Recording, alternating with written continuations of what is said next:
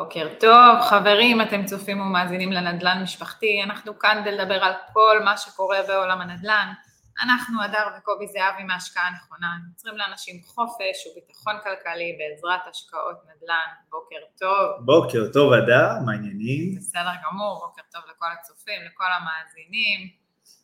פרק מיוחד, שאלות ותשובות, פעם ראשונה שאנחנו עושים את זה, וואו, הצפתם אותנו בשאלות, אחלה שאלות. נעשה באמת לענות על הכל, מקסימום אנחנו אומרים, נעשה פרק ב' ככה בהזדמנות, אבל לפני שאנחנו מתחילים, פתיח קצר, ויאללה, צוללים לשאלות שלכם.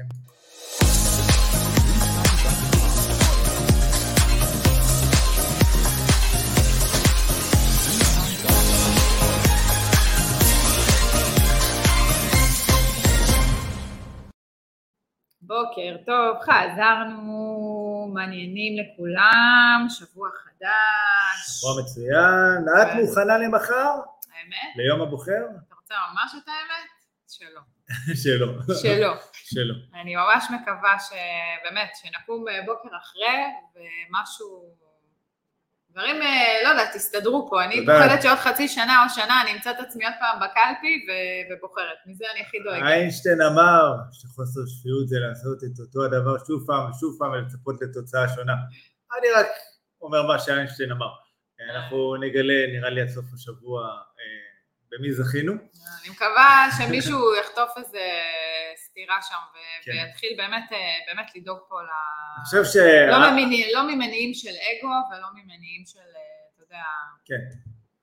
אגו, אגו מנצח גם בפוליטיקה, בעיקר בפוליטיקה הישראלית. טוב, בסדר, נשמור את הפוליטיקה, איך אומרים, ככה בצד וכל זה, יש לנו באמת פרק, תקשיבו, שלחתם הרבה שאלות, אחלה שאלות, אז קודם כל כיף ככה, ותודה רבה להיענות.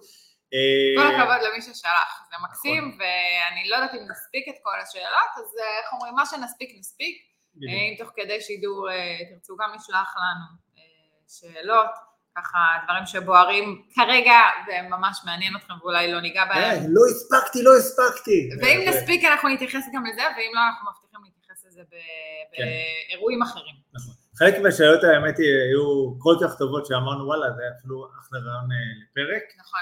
אז שפו. טוב, ומה, יאללה, נתחיל כזה?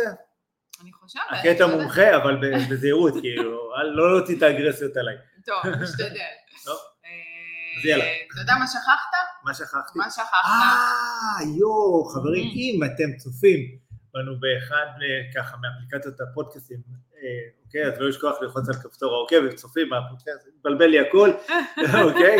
אז אם אתם צופים בנו בערוץ היוטיוב שלנו, לא לשכוח ללחוץ על כפתור ההרשמה לערוץ, ועל כפתור הפעמון שתוכלו להישאר מותקנים.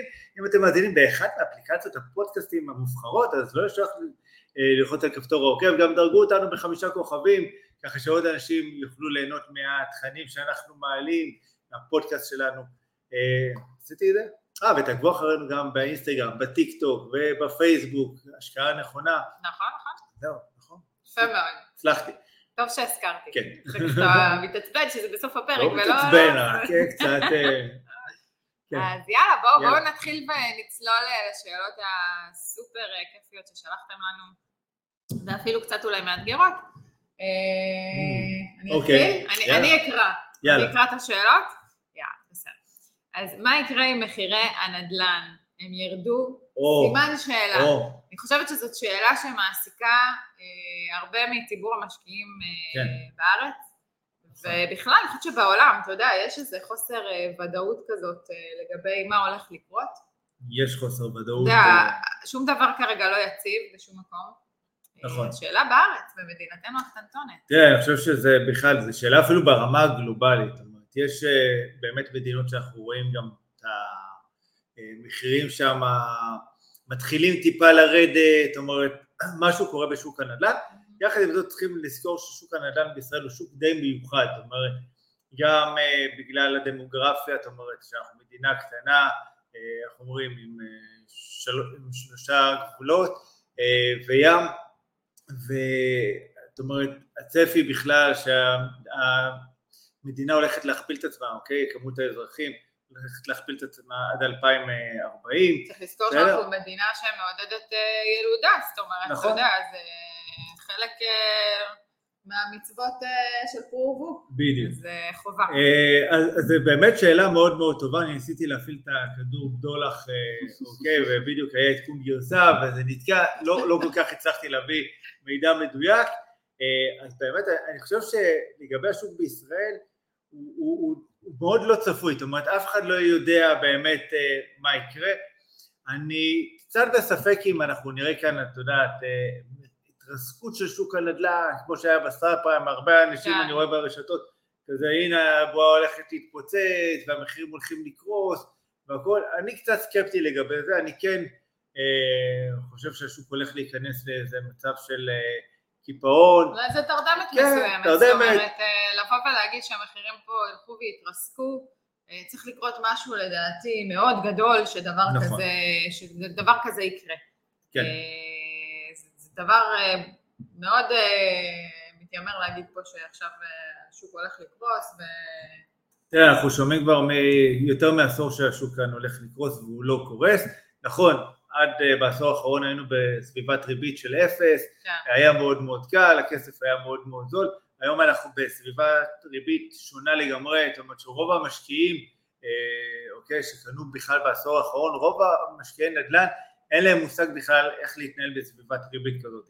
עכשיו זה מאוד שאלה של כמה אנשים בעצם השקיעו בצורה נכונה, זאת אומרת, עשו את המימון שלהם בצורה נכונה, כמה הכיסים שלהם גם עמוקים והם מוכנים לספוג ויכולים לספוג את העלייה של הריבית. עכשיו בוא, בוא נזכור, העלייה של הריבית לא משפיעה רק על המשכנתאות, היא משפיעה לכל מה שאנחנו קונים, ובעצם הכל מתייקר, לא רק המשכנתה שלנו מתייקרת, וזה בעצם החלק המאתגר. אז אני חושב שזה עוד פעם, תקופה של חוסר ודאות, אני חושב, אוקיי, וזה מוקלט, אז אוקיי, ככה יהיה מעניין לראות את זה גם בעוד שנה, שהשוק הולך להיכנס לאיזה קיפאון, כן נראה ירידות מחירים בשווקים מאוד מאוד יקרים, כאלה של, אתה יודע, שתיים וחצי, שלוש, ארבע מיליון, שם יש ככה הרבה מאיפה להיחתך.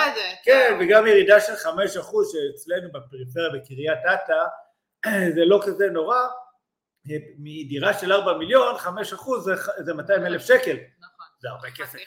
בסדר, ואז זה אחלה כותרת לכל העיתונים.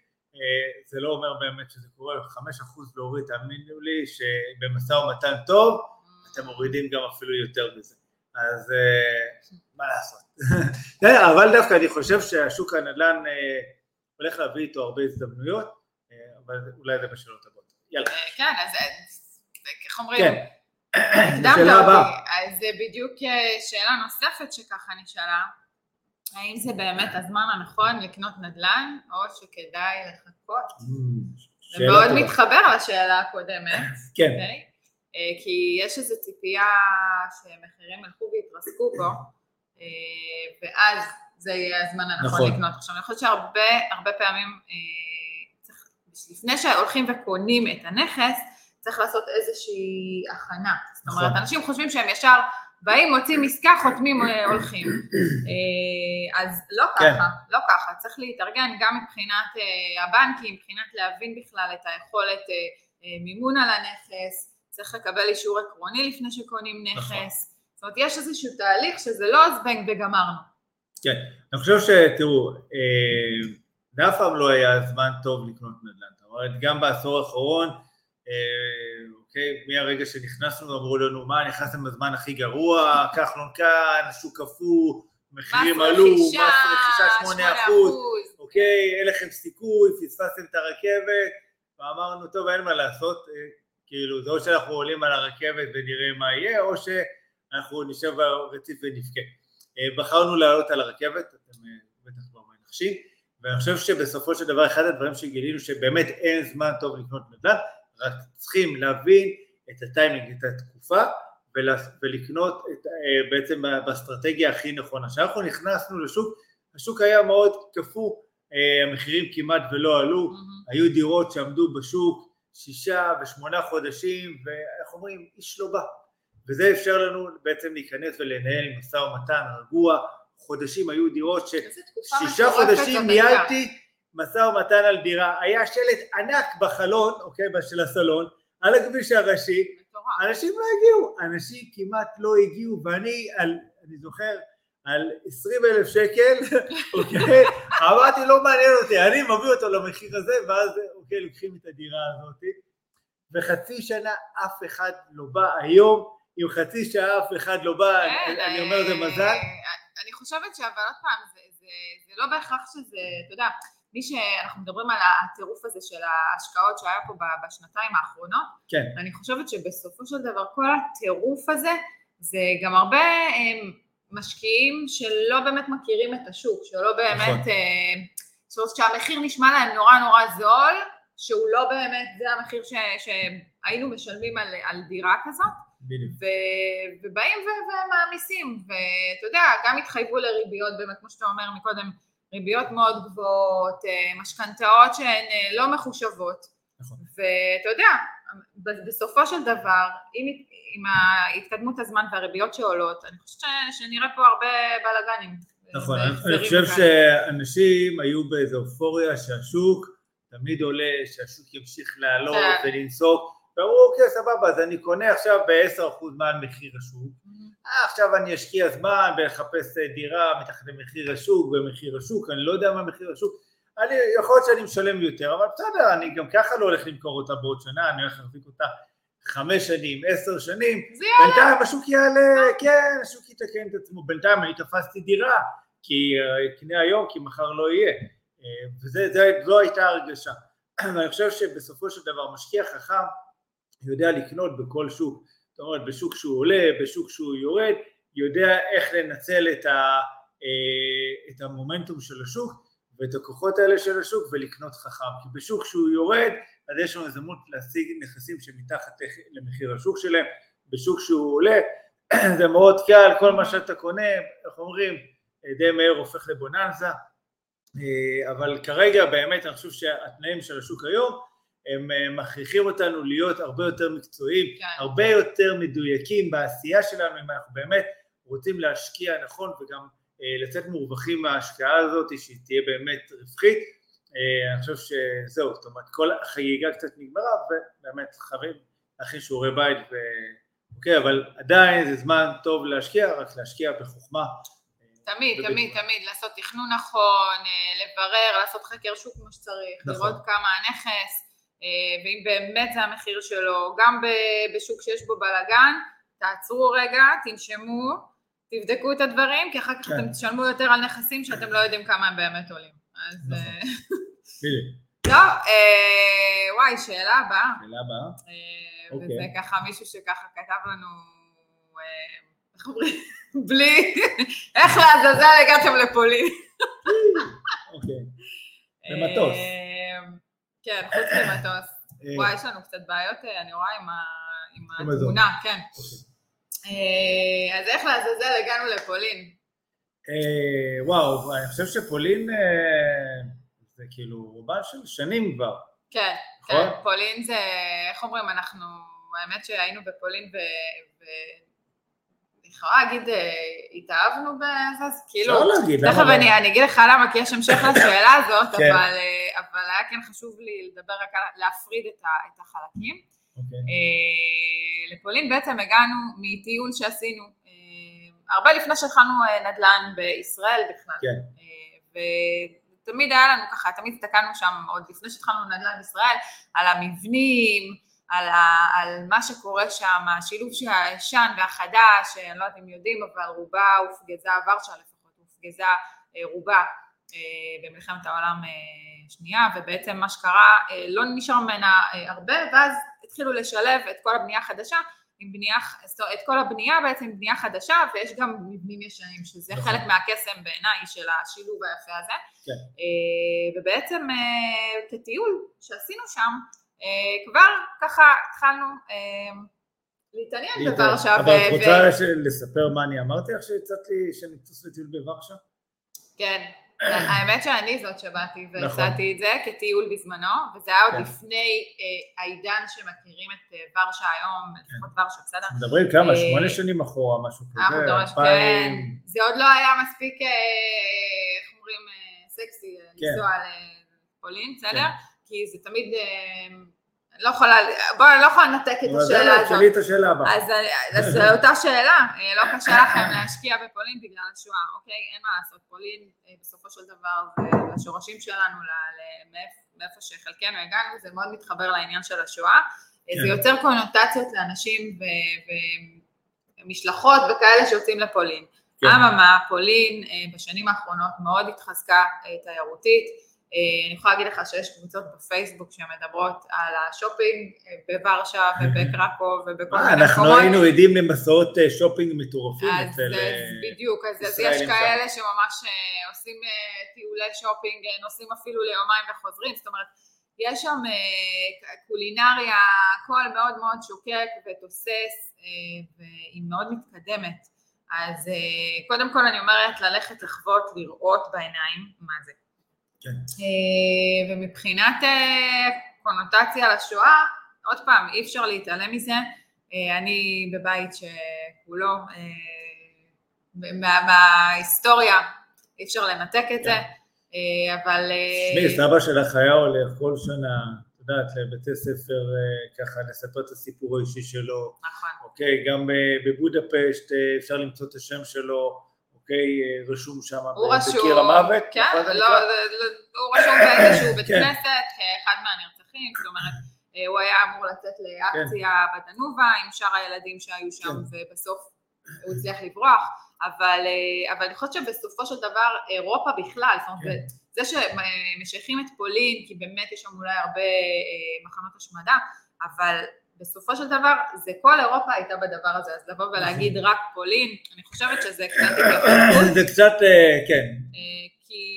כי השורשים שלי חוו את זה בהרבה מקומות באירופה, ולא רק בפולין.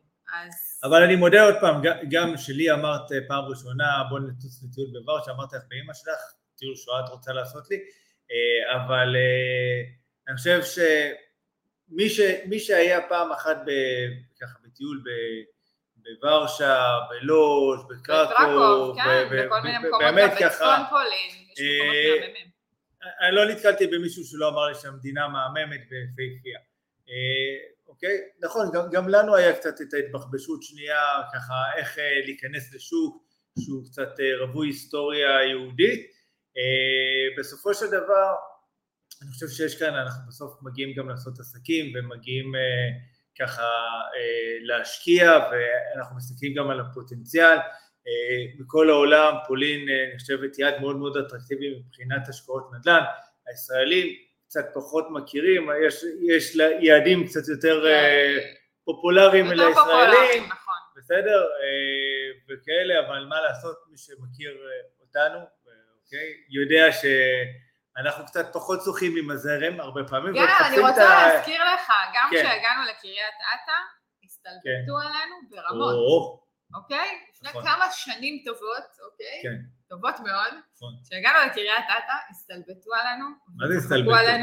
אמרו לי, בקריית אתא יש שם אנשים בכלל, חיים שם אנשים, כאילו מי גר שם בכלל, מה קורה שם? יפה, אז איך אומרים? כנראה שאנחנו קצת פחות, נקרא לזה, כמו שאמרת, הולכים עם הזה. תראי, בסופו של דבר יש לנו קריטריונים מאוד מאוד ברורים, זאת אומרת, מה אנחנו מחפשים משוק נדל"ן. זאת אומרת, גם בישראל, גם בחו"ל. רגע, רגע, אבל אתה גורם, רגע, זה שנייה, יש שאלות, רגע. יש שאלות, סבבה, אני מדבר, אני לא מכיר את השאלות, לא גילית לי אותן. אמרתי, בוא, אנחנו נשאל ואתה תענה עליהן. אז ככה, השאלה הבאה, ומתקשרת לי למה שהתחלת להגיד. מה גרם לכם להשקיע מעבר לים? אוקיי. נכון, נכון, נכון. אז ככה, תראו, התשובה מתחלקת לכמה רבדים. אחד, כשאתה מתחילים לבנות תיק נכסים, אז אנחנו מתחילים לחפש גם שהוא יהיה מגוון. זאת אומרת, גם בכמה פלטפורמות, בסדר, מעבר לנדל"ן, אבל אם אנחנו מסתכלים על תיק נכסים נדל"ני, שאנחנו מאוד מאמינים בו ומאוד אוהבים, נעצר גם כאן גיוון, זאת אומרת, גם לשים את כל הביצים בשוק אחד, במדינת ישראל, או בכלל במדינה אחת, זה גם כן לא נכון, כי בואו, אנחנו לא באמת יודעים מה הולך להיות, בסדר? אנחנו רוצים להאמין ששוק הנדל"ן בישראל מספיק חזק בעצם, אוקיי? אז אחד, לעשות פיזור סיכונים, שתיים, יש איזה שלב, כבר שאתם מתחילים לצבור נכסים, שעברתם את הדירה הראשונה, השנייה, שלישית, רביעית, אתם מגלים שגם שאתם משקיעים בדירה בפריפריה, בסדר? אפילו דירה, אם קניתם דירה ב-שש מאות אלף שקל, שכבר מאוד קשה להשיג היום, בסדר, אתם צריכים להביא רק שלוש מאות אלף שקל הון עצמי לקנות את הדירה, ועוד תשלום של מס רכישה, ועוד תיווך, ועוד עורך דין, ועוד שיפוט, אתם מגיעים כבר לסכום של איזה ארבע מאות וחמישים אלף שקל, ככה בחישוב מאוד מאוד עדין, חמש מאות אלף שקל, ואתה שואל את עצמך מתישהו, אוקיי, מה התמורה, בעצם מה אני מקבל בעד הסכום הזה, איזה צורה אני גם מקבל בעד הסכום הזה, ואז אתה מגלה שאתה קצת מסתכל מעבר לים, שזה אחד הדברים שנניח מאוד משכו אותנו בפולין, שאנחנו בעצם באותו סכום מקבלים פתאום נכס חדש בפריים לוקיישן, אנחנו מקבלים גם איכות סוחרים הרבה יותר טובה. זה מוצר אחר, אוקיי? זה מוצר אחר לגמרי. צריך להבין שיש פה שני מוצרים שונים, ומעבר לעניין הזה של הגיוון, כמו שאמרת, שזה מאוד מאוד חשוב, לפזר סיכונים, אוקיי? אנחנו תמיד מדברים על זה כחלק מבניית תיק נכסים, גם שזה מאוד חשוב, גם לעשות את זה בצורה חכמה ולגרום לפיזור. זהו, אבל עוד פעם, כמו שאמרת, זה מוצר אחר, ושאתה משקיע במוצר טוב, גם התגמול שלו טוב, אם אנחנו נשווה תפוח לתפוח, ניקח את אותו נכס חדש עכשיו בעיר גדולה, במרכז העיר, אוקיי, בישראל הוא יעשה איזה שני אחוז תשואה ככה, בסדר, רמת גן, פתח תקווה, כל הדברים, הערים הגדולות, שאני אפילו לא מכליל את תל אביב, בסדר?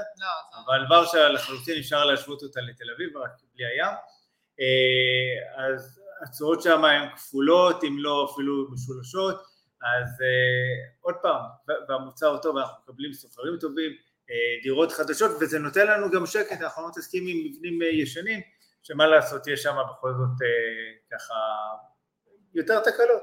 נכון, שאלה? מעולה. אז שאלה הבאה. יאללה. אה, אוי, זו שאלה שככה, האמת שכמה שאלו את זה, אני חושבת שזה מתוך הסתקרנות, אה, אתה יודע, תמיד מסקרן ומעניין. אה, איך זה לעבוד ביחד? אני רוצה לענות על זה. אז קודם כל, אני חושבת שרואים את זה, שנורא, אני מקווה שרואים את זה, שנורא כיף לנו, אנחנו מעבר לזה שאנחנו רואים את זה כעשייה, כאילו עבודה, זה חלק ממה שאנחנו עושים ביום יום שלנו, בדיוק, אבל חלק מאוד חשוב זה גם ליהנות מהדרך. אני בכלל ככה, איך אומרים, באה ממקצוע שהוא לא פשוט, אני אחות גם במקצוע השני שלי, ו- ולמדתי עם החיים ועם ה... מה זה, עם, עם, ה- עם הזקנה? למדתי... יש לך זמן עד הזקנה? בסדר, אתה מתבגר, אין מה לעשות, כן, אתה יודע. עם ההתבגרות, עם ההתבגרות. עם ההתבגרות, בסדר, נו בוא נ... תפייף לי עכשיו. בעצם למדתי שכדי שיהיה לך טוב, גם צריך לדעת לעשות שינויים. ובעצם הגענו לנדל"ן בגלל שרצינו לעשות איזשהו שינוי, והחלטנו לעשות את זה ביחד. להגיד שזה היה קל בהתחלה, ממש לא, אני מודה, שלושה מכתבי התפטרות הגשתי. לא התקבלו, לא התקבלו. לא התקבלו בתוך שכך, אבל אני חושבת שכשהצלחנו למצוא את האיזון, והצלחנו לעלות על דרך המלך, זה קרה מאוד מהר, אני חייבת להגיד. אז, אז מאוד כיף לנו לעבוד ביחד ולהיות, לעשות את מה שאנחנו עושים ביחד. אני חושבת שגם כל הבית שלנו, זאת אומרת, גם הבנות לומדות נדל"ן, לומדות התנהלות פיננסית, אנחנו מאוד חשוב לנו להעביר את זה לדור הבא, וכשאנחנו עושים את זה ביחד כהורים, זה בכלל מבחינתנו הנחת, כשהן סופגות את זה, וזה מדהים בעיניי. זהו, רציתי להגיד עוד משהו ושכחתי. אני חושב שהקסם זה שאין אגו. זאת אומרת, אני, אתה, זה, מי עכשיו, את מי רואה, מי בפרונט, מי זה, מי כותב את הפוסט, מי מעלה, זה כזה לא משנה, בסופו של דבר יש את טובת העסק, מה שנכון לעסק, ובאמת כל אחד גם לוקח את החוזקות שלו ומחזק אותם ומעצים אותם, זה היופי, ובסופו של דבר אני חושב שאחד הדברים החשובים, שאחד מעצים את השני ואחד מדרבן את השני, ומחזק ומעצים את החוזקות שלו, וזה אני חושב בכלל הסוד. ובכלל אמרת פה, אמרת פה משהו מאוד יפה, נטול אגו. כן. התחלנו את זה מאגו, בפוליטיקה ובבחירות, נכון. קטנה נגענו בזה, אבל בכלל, אני חושבת, כאילו, וזה, וזה הכיף, בחלק מהעניין שיש לך פודקאסט, ואתה יכול להגיד את הדברים שאתה רוצה, כן. אנשים, תורידו את האגו, זה לא מוביל לשום מקום טוב, בכלל, לא רק תודה בזוגיות, בכלל, כן. בכלל, גם בעסקים, זה לא, לא יוצר שום דבר טוב, כל זה יוצר מגננות, זה יוצר אנטגוניזם, נכון. אנשים לא אוהבים את זה, לא אוהבים את זה ולא מתחברים לזה, אז זה נראה אולי מאוד כוחני ומגניב, פחות, באמת, אני מניסיון שלי, זה ברגע שאתה מוריד את האגו... אם אתה כוחני הפך להיות מגניב. וואלה, יש, הפך, יש. כן. אבל באמת, כאילו, ברגע שאתה מוריד את האגו, כן. הרבה דברים משתחררים ונפתחים, בכל נכון. דבר בחיים, תשימו לב. נכון. זהו, אז זה היה הגוש וחצי שלנו, הלך לעבוד ביחד. מישהו ששאל לגבי תוכנית עסקית, אני רואה בכל מיני מקומות שמדברים על תוכנית עסקית, עד כמה מדויקת היא צריכה להיות? כן, אז לא יודע, אולי קצת אני ארוס כל מיני מיתוסים וכאלה, לא צריכה להיות מדויקת, מסיבה מאוד פשוטה, כי אני חושב שגם אנחנו, אנחנו מדויקים לאותה נקודת זמן, זאת אומרת לאותה נקודת זמן אפשר להגיד, אוקיי, אני רוצה... להגיע להכנסה נניח פסיבית, הכנסה מנדל"ן של עשרים אלף שקלים, תוך נניח עשר שנים, בסדר? עד אלפיים שלושים ושתיים. בסדר, אוקיי, זה יעד שהוא מדויק, הוא תחום בזמן, וכל זה, ואז להתחיל לבנות ככה, לעשות ככה reverse engineer, ולהבין, אוקיי, מאיפה אני מתחיל, מה הצעדים שאני צריך לעשות עד אלפיים שלושים ושתיים, בכדי להגיע ליעד הזה. יחד עם זאת, מה שאתם יודעים היום, אוקיי, ובעוד שנה יראה לכם כבר משהו שהוא פחות מדויק, הרבה פעמים בהסתכלות ככה, בעוד כמה שנים קדימה אתם תלמדו הרבה דברים חדשים, ואתם אפילו תשאלו את עצמכם איך ב-אלפיים עשרים ושתיים לא ידעתי את זה. וגם התוכנית עסקית, אנחנו מדייקים אותה, אנחנו פתאום מגלים שוואלה, עשרים אלף שקלים, סבבה, זה התאים לי אז שהייתי בין נניח שלושים, היום זה פחות מתאים לי, כי יש לי כבר משפחה וילדים, אני צריך עשרים וחמישה אלף שקל. יכול להיות שאתם גם תגלו, שוואלה, יעד של עשרים אלף שקלים עכשיו בנדל"ן, אני יכול יותר, אני יכול יותר, למה? כי כבר למדתי וכבר התנסיתי, ויש יותר ידע וניסיון וקשרים, ודברים קרו, והשוק השתנה, ופתאום יש יותר אפשרויות, הדברים משתנים, אבל לפחות, זאת אומרת, שיש תוכנית עסקית, יש שום איזה מצפן, שאנחנו מבינים, לאן אנחנו רוצים להגיע, וזה בעצם מכוון אותנו בעשייה שלנו, לפעמים בקבלת החלטות של go, no go, וזה מאוד מאוד מקל על העסק הזה. אז כן, שבו, תכתבו תוכנית עסקית, אוקיי, תדמיינו לאן אתם רוצים להגיע, ולכו עם החלום הזה, לכו עם החזון הזה שלכם, קדימה, לעבר ההגשמה של היעדים והמטרות שלכם, וקחו בחשבון שזה הולך להשתנות עם הדרך ועם העשייה שלכם. טוב, יש עוד הרבה הרבה שאלות, המון המון שאלות, שלא הספקנו לענות עליהן, אני חייבת להגיד לך שהייתי בטוחה שנספיק יותר, אבל זה אולי ידרבן אותנו לעשות עוד בהמשך פרק של שאלות ותשובות. זהו, טוב, קודם כל אחלה שאלות ותודה רבה ששלחתם וככה על שיתוף הפעולה. זה כיף, זה כיף לראות שיש ככה הענות ואנשים מגיבים ורוצים להיות חלק וזה מקסים. אז תודה רבה באמת לכל מי שככה הקדיש מזמנו לשלוח שאלה או אפילו שניים. אנחנו ניגע בזה כנראה בהמשך, ונאחל לכם שיהיה לכם המשך יום מקסים, המשך שבוע מקסים, שתבחרו נכון, נכון. מה שיעשה לנו טוב. כן. ונאחל ש... שיהיה לנו טוב במדינה שלנו. בעיקר, כן. כן. אין לי ארץ אחרת. יאללה חברים, שיהיה שבוע טוב. שבוע מקסים. וניפגש שבוע הבא.